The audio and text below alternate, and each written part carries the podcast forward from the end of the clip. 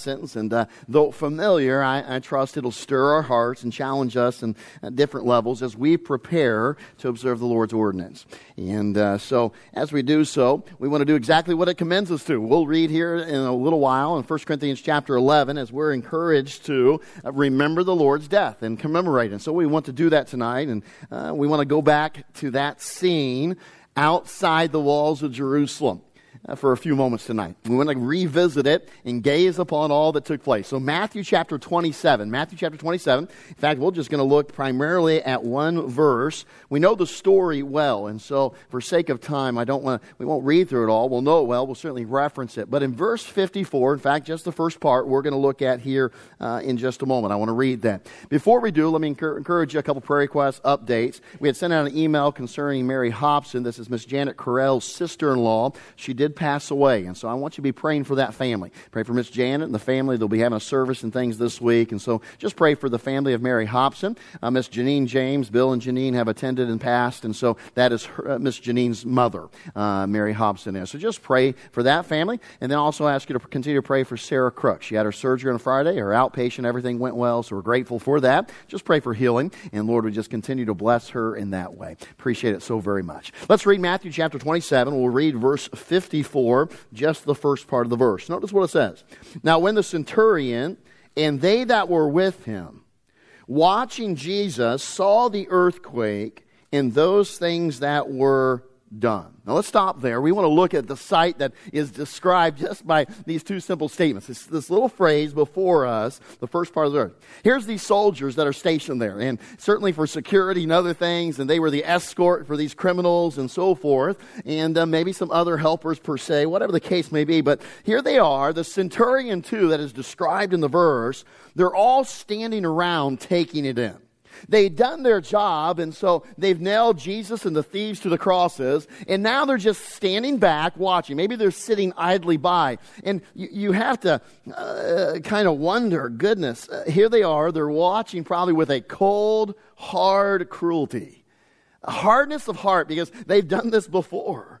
They're watching the agony and the torture, and some of them even participating in breaking of the legs and jabbing a spear in the side. And here they are, they're, they're just watching. That's what the Bible says. They're sitting there, they're watching, they're taking it all in, and maybe even participating. This was probably routine for them. Archaeological finds have told us that the Romans were very good at crucifying people. They did it frequently. And so there's been many remains and things found of crosses and the apparatuses they used and so forth. And so it, it, seemed like this is something they did often. So these men, this is probably routine for them. They were very, could you imagine? They were probably very likely indifferent to what was going on. The suffering of these men, the, the almost inhuman hanging uh, there on the cross, and, and all that they suffered and all that they would, had gone through. But these men had seen it before, and I don't want you to miss that. These men sitting there watching had seen it before. But this time, this time there was something different. You see, something had happened during these hours upon which Christ hung upon the cross that radically affected the thinking and likely the life of the centurion who was overseeing the execution. And honestly, to a degree, not just the centurion, but these men who, this was routine. They've been to many a crucifixion. This is just another job, another day that they had to do. And in their cruelty and their indifference, uh, they've seen this uh, brutalized man hanging on a, a, cross before.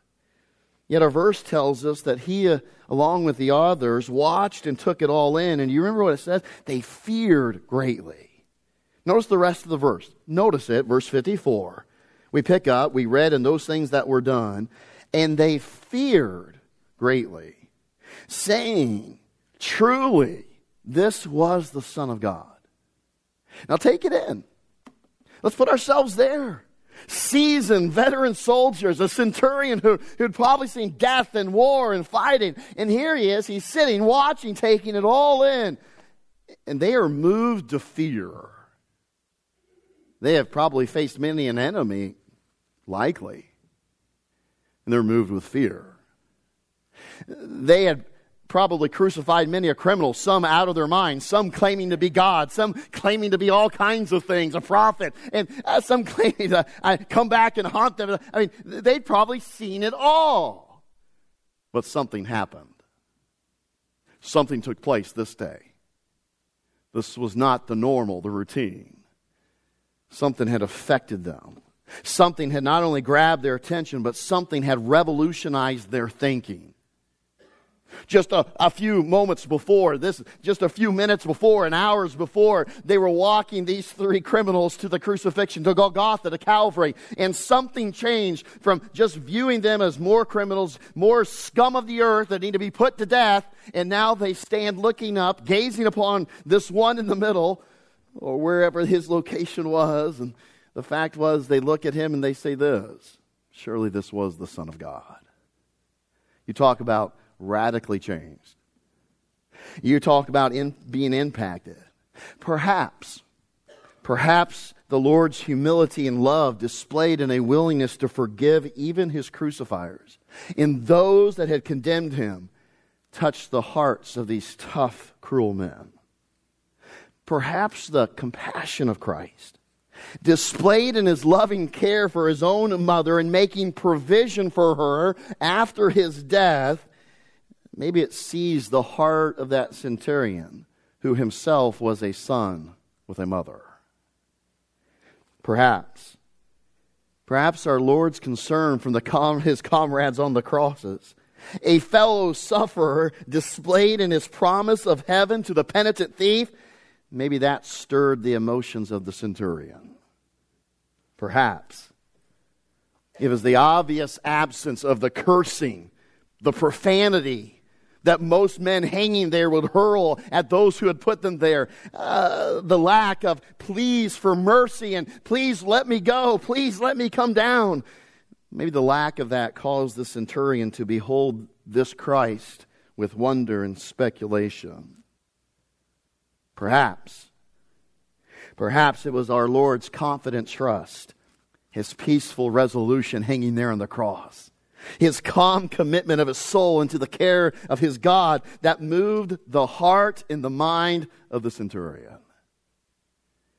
May I remind you, they stood by and watched. They took it all in. Maybe, maybe it was the violent revolt of nature all around that accompanied the death of Christ, which produced a radical change in the mind of that centurion. May I remind you that the sun revolted and refused to shine upon the event in which the devil thought that he had ex- extinguished the very light of the world. The rocks revolted. They shook violently, the earthquake, at the mere thought of sinful man putting to death the one true rock of ages. The graves revolted and turned out dead believers, saints, at the ironic attempt to take the life of the only one who can give life. My friend, it is my belief that all of that put together, it was an unparalleled assembly of irrefutable evidence that the one who hung on the cross, the one now dead with blood and water uh, coming from the pierced side, was indeed the promised Son of God, the Redeemer, the Savior, slain to take away the sins of the world. Oh, the lessons that Calvary teaches. I would say the centurion and, and those men, other guards, and those people gathered there were some of Calvary's first students. They stood by, they watched, and they took it all in. In their response, Surely this was the Son of God, the Redeemer, the promised one. You see, we're gathered here tonight to gaze once more upon that scene. And we come face to face with many truths. But may I just share with you, remind you of three. The first would be this Christ's death on Calvary teaches us the deserved condemnation of man's sin. The deserved condemnation of man's sin. We know this to be true. There's no greater condemnation known to man than the simple reality that we are all sinners. Romans 3:23 makes that clear. Our sin has earned us a place in hell, the wages of sin. Romans 6:23, and nothing other than Christ's sacrifice, yeah, yea, the death and the shedding of his blood, as Hebrews 9:22 makes clear, can change that. It's an inescapable truth that Jesus came to this world to die for the sins of guilty man. You see, condemned humanity was doomed by our despicable sin. We were condemned. His was a substitutionary death on the cross. He died under the penalty of sin for our sin. Uh, the doctrine has a, a name, it's penal substitution. It's reference to the reality of a, a, penal law. It's reference to the law, the legal system, in the sense of the punishment that is meted out, that he took our punishment. Paul put it well when he wrote the church of Corinth. He said in 2 Corinthians chapter 5, verse 21, For he hath made him to be sin for us who knew no sin, that we might be made the righteousness of God in him. My friend, may I remind you tonight that as you and I partake of the Lord's Supper, we are remembering that my Savior, your Savior, became sin for us. And my friend, in that moment when we put our faith and trust in Him, that robe of righteousness that belonged to Christ was put on you and me. What a glorious truth that we exchange our filthy rags for the robe of righteousness. He did that on the cross for you and I. He faced and took upon him our condemnation. We rightly deserved it. We were condemned. And if we protest, if we as humans say, uh, we are pretty good, we're not that bad, we only need to point to Calvary because Calvary reveals the depth of human depravity as sinful people rejected the very personification of divine love. Herein is love. See, we didn't love him first. He first loved us. And Jesus Christ was the walking, talking personification of divine love. Yet what did mankind do? They took him and they nailed him to a cross. The Messiah, the promised one, the deliverer, the redeemer, the anointed one, the Christ. They rejected the love of God in human form. John 3:16 says it well, doesn't it? For God so loved, he gave. Romans chapter 5, verse 8 says, He commendeth His love toward us. In what way? Christ died for us while we were yet sinners. Even today, mankind rejects and refuses to uh, accept the perfect love of God that is offered through faith. We are all sinners. We are all condemned. And Jesus took that despicable sin that condemns each one of us upon him at Calvary. Because there's no other means that could satisfy our debt. And would you rejoice with me tonight that though our sins be as scarlet, they can be as white as snow? Through faith and trust in our Lord and Savior Jesus Christ. Yet, how sad it is, as John 3 goes on to say, how sad it is that he that believeth not is condemned already. My friend, you know what Calvary, what we recognize, we gaze upon tonight through this ordinance, what it reminds us of, it teaches us that the, there is a deserved condemnation of man's sin, our heinous, despicable sin. Number two, we see that Christ's death at Calvary teaches us that divine estimation of human worth. Hey, you know, it's a joy to ask a child, say, uh, you know, uh, grab a little one, especially if you know what they're going to answer, you hope that you know. You say to them, How much do you love me? And they go something like this I love you this much. They spread their hands out with their face beaming with love and so forth. Can I just remind you, there could never be a greater, bigger, or more perfect display of the value that God puts on the soul of a human than the death of Jesus Christ on the cross. You don't know how much God values you? I'll just point you to Calvary. He loves you and values you to the degree that he sent Jesus Christ to die on the cross for you. Hey, the marriage supper of the Lamb that we are looking forward to, oh, that's going to be wonderful. The answers to prayer that we enjoy now, that, that's great. The grace we need and receive daily, that's tremendous. His mercy that is new in our lives every morning, oh, that's stupendous. I, I'm grateful for that. The thrills and delights of heaven that yet wait for us, man, that blows my mind. But none of that compares to the display of God's love and evaluation of the worth of a human soul like Calvary does.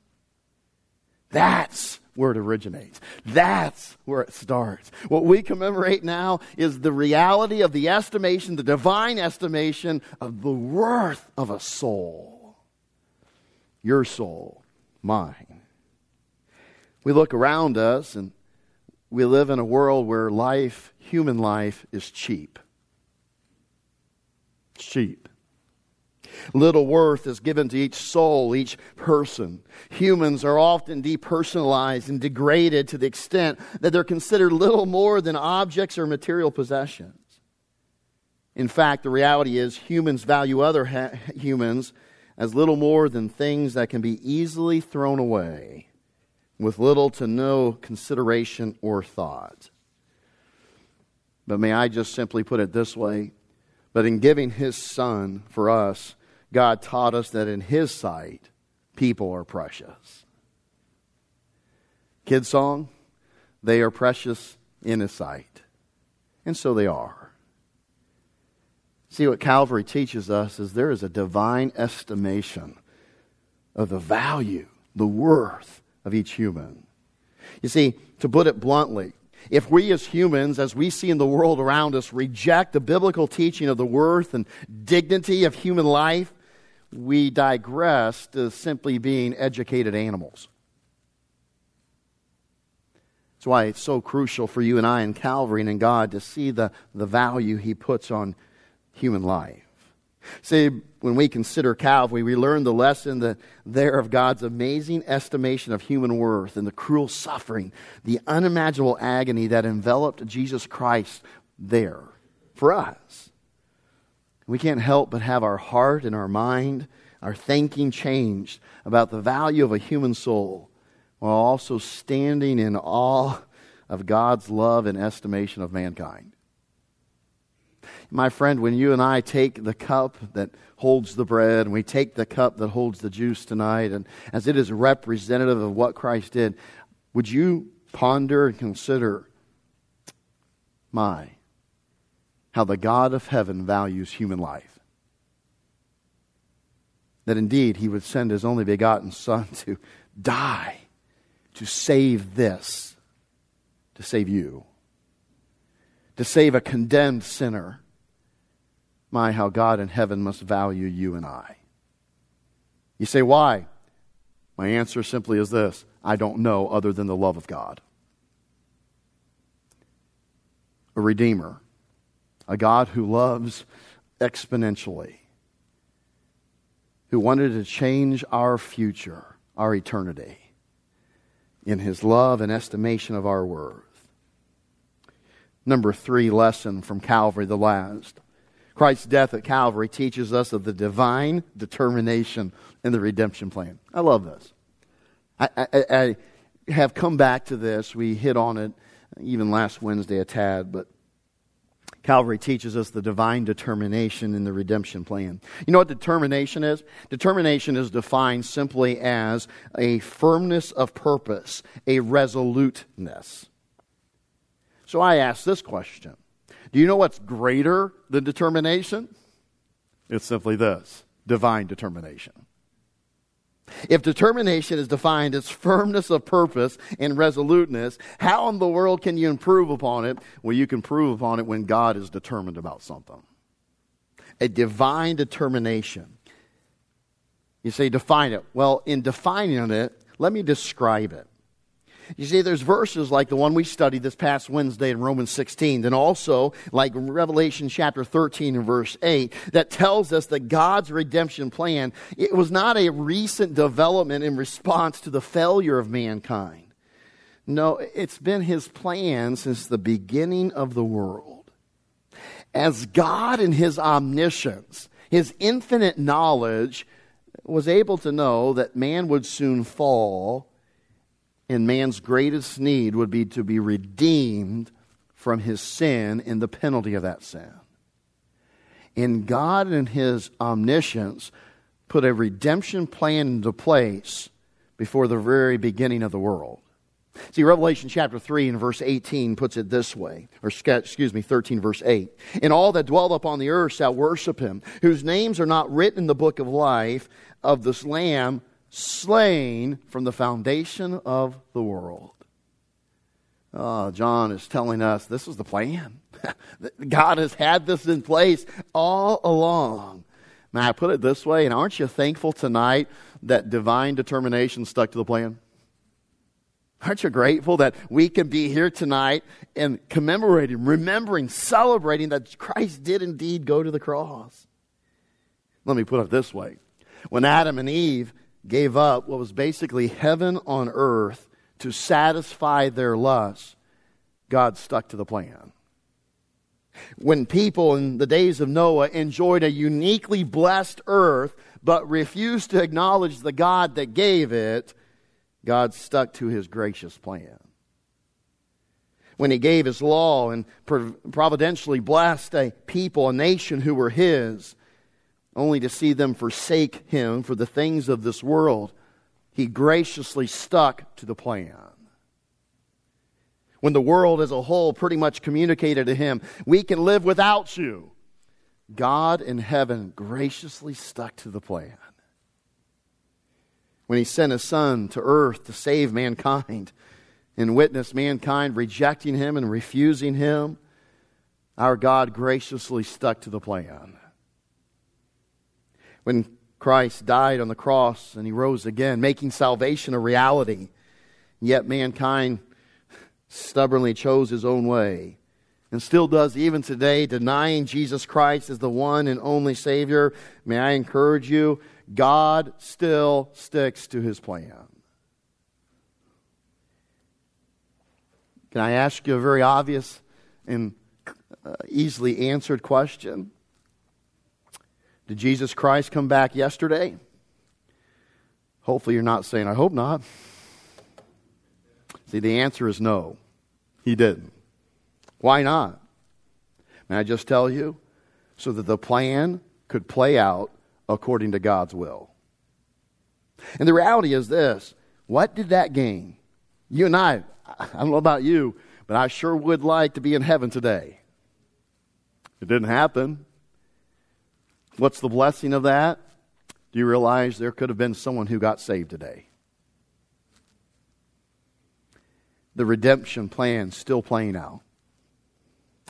His amazing long suffering is the means by which so many escape the perishing of hell. Even today, someone has come to put their faith in Christ, and this February 7th, 2021, my goodness, I'm so thankful that God has stuck to the plan.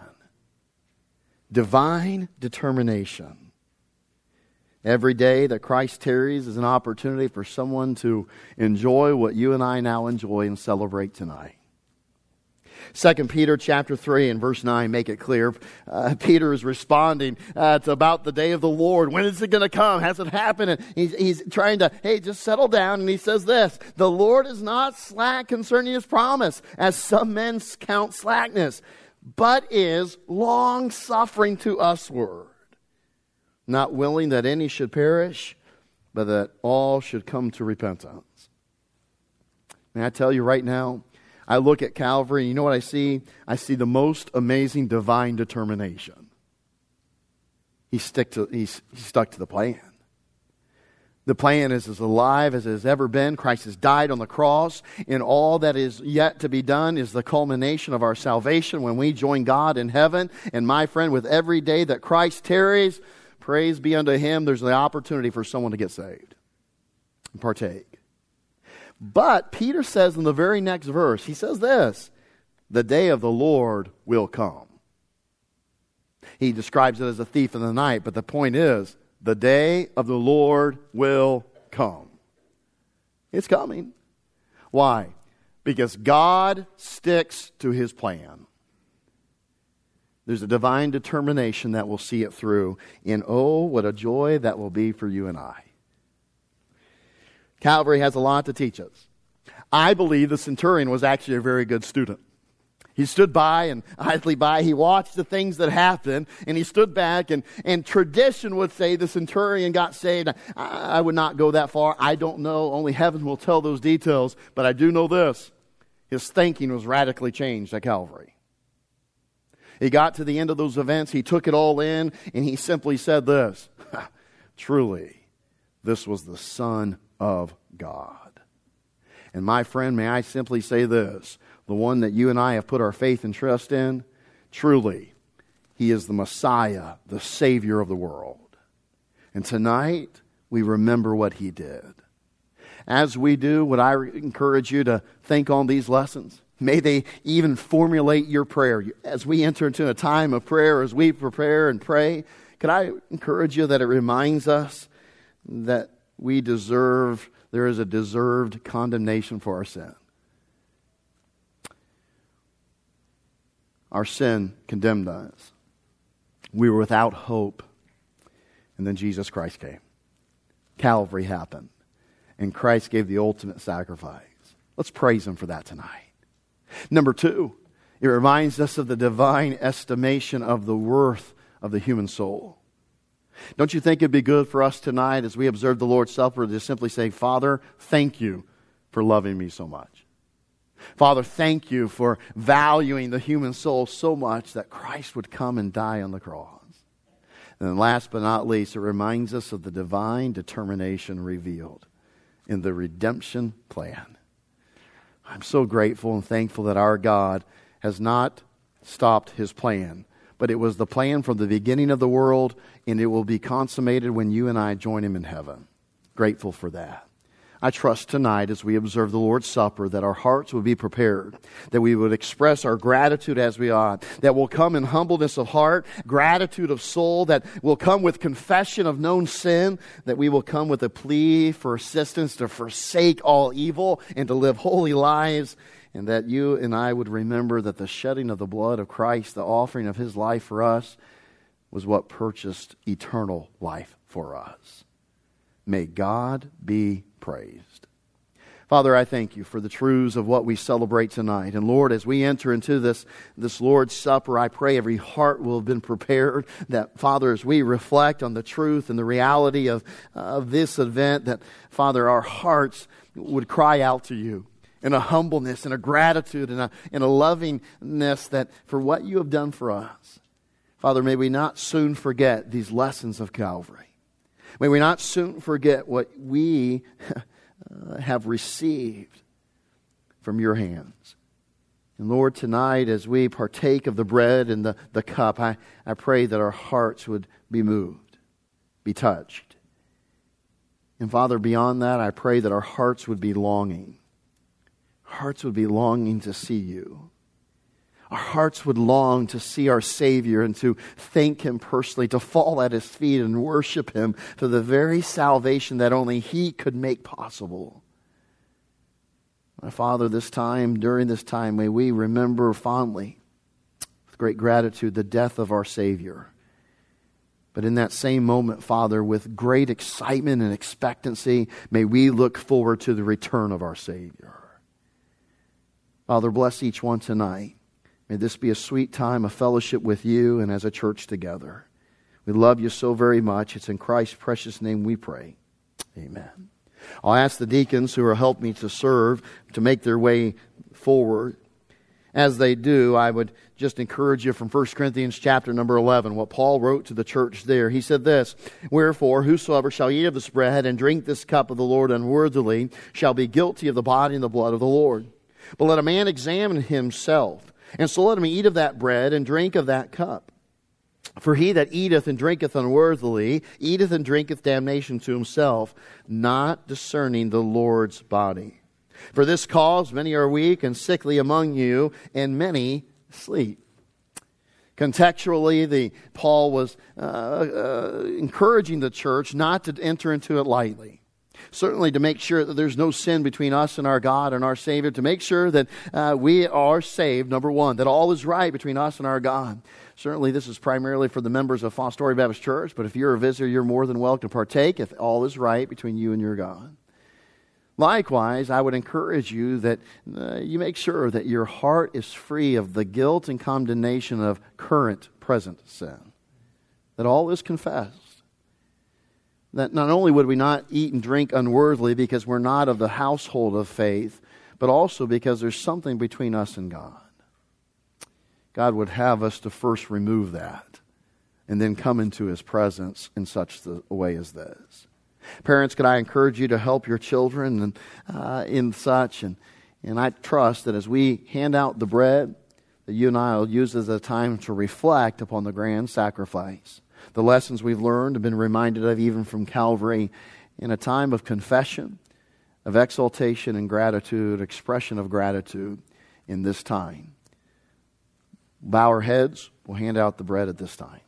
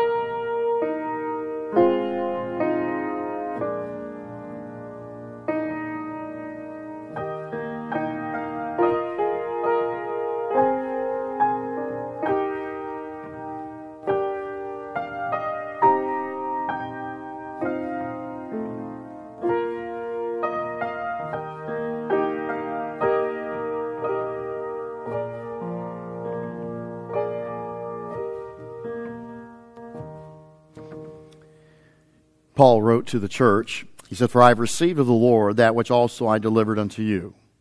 The Lord Jesus, the same night in which he was betrayed, took bread.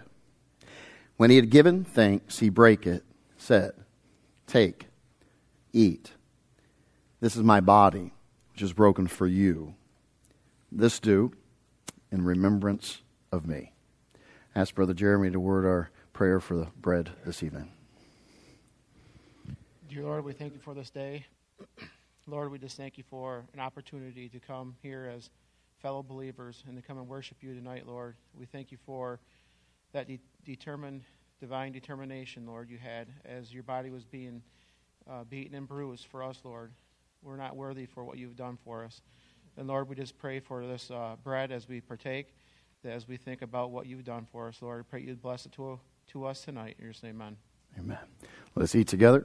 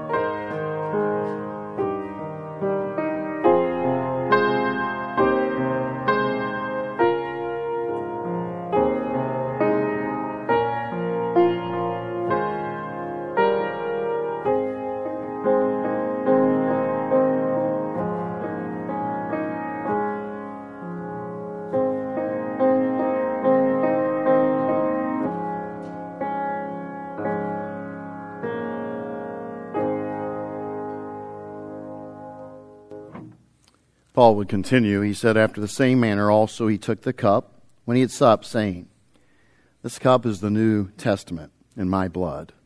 This do ye as oft as ye drink it in remembrance of me. For as often as ye eat this bread and drink this cup, ye do show the Lord's death till he come. I've said it before, I'll say it again. I'm looking forward to the day when we will no longer do this ordinance, but we will be in the presence of the very one who the bread and the cup represents his return. Yet, until that happens, we do this to show that our Savior died. He was buried.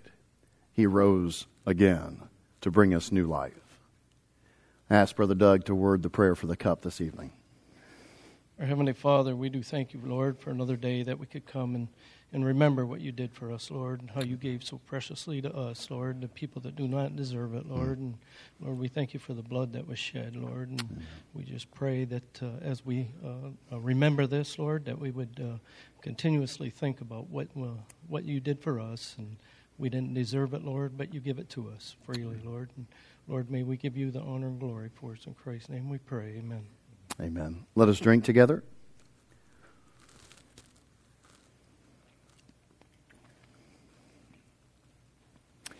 I'd invite you to join me in standing, and uh, we'll close our service with a hymn, much as the disciples did that evening, uh, according to Matthew chapter 26. We'll sing hymn number 187, a, a, great song, great reality to what we just observed, and the fact that this is the tie that binds.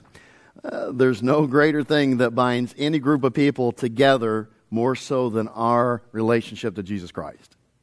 There's nothing that unites us like the reality that you and I are in the family of God. So we sing together knowing that one day we'll be in heaven and we will enjoy the marriage supper of the Lamb in His presence. We look forward to that day. Thank you for coming.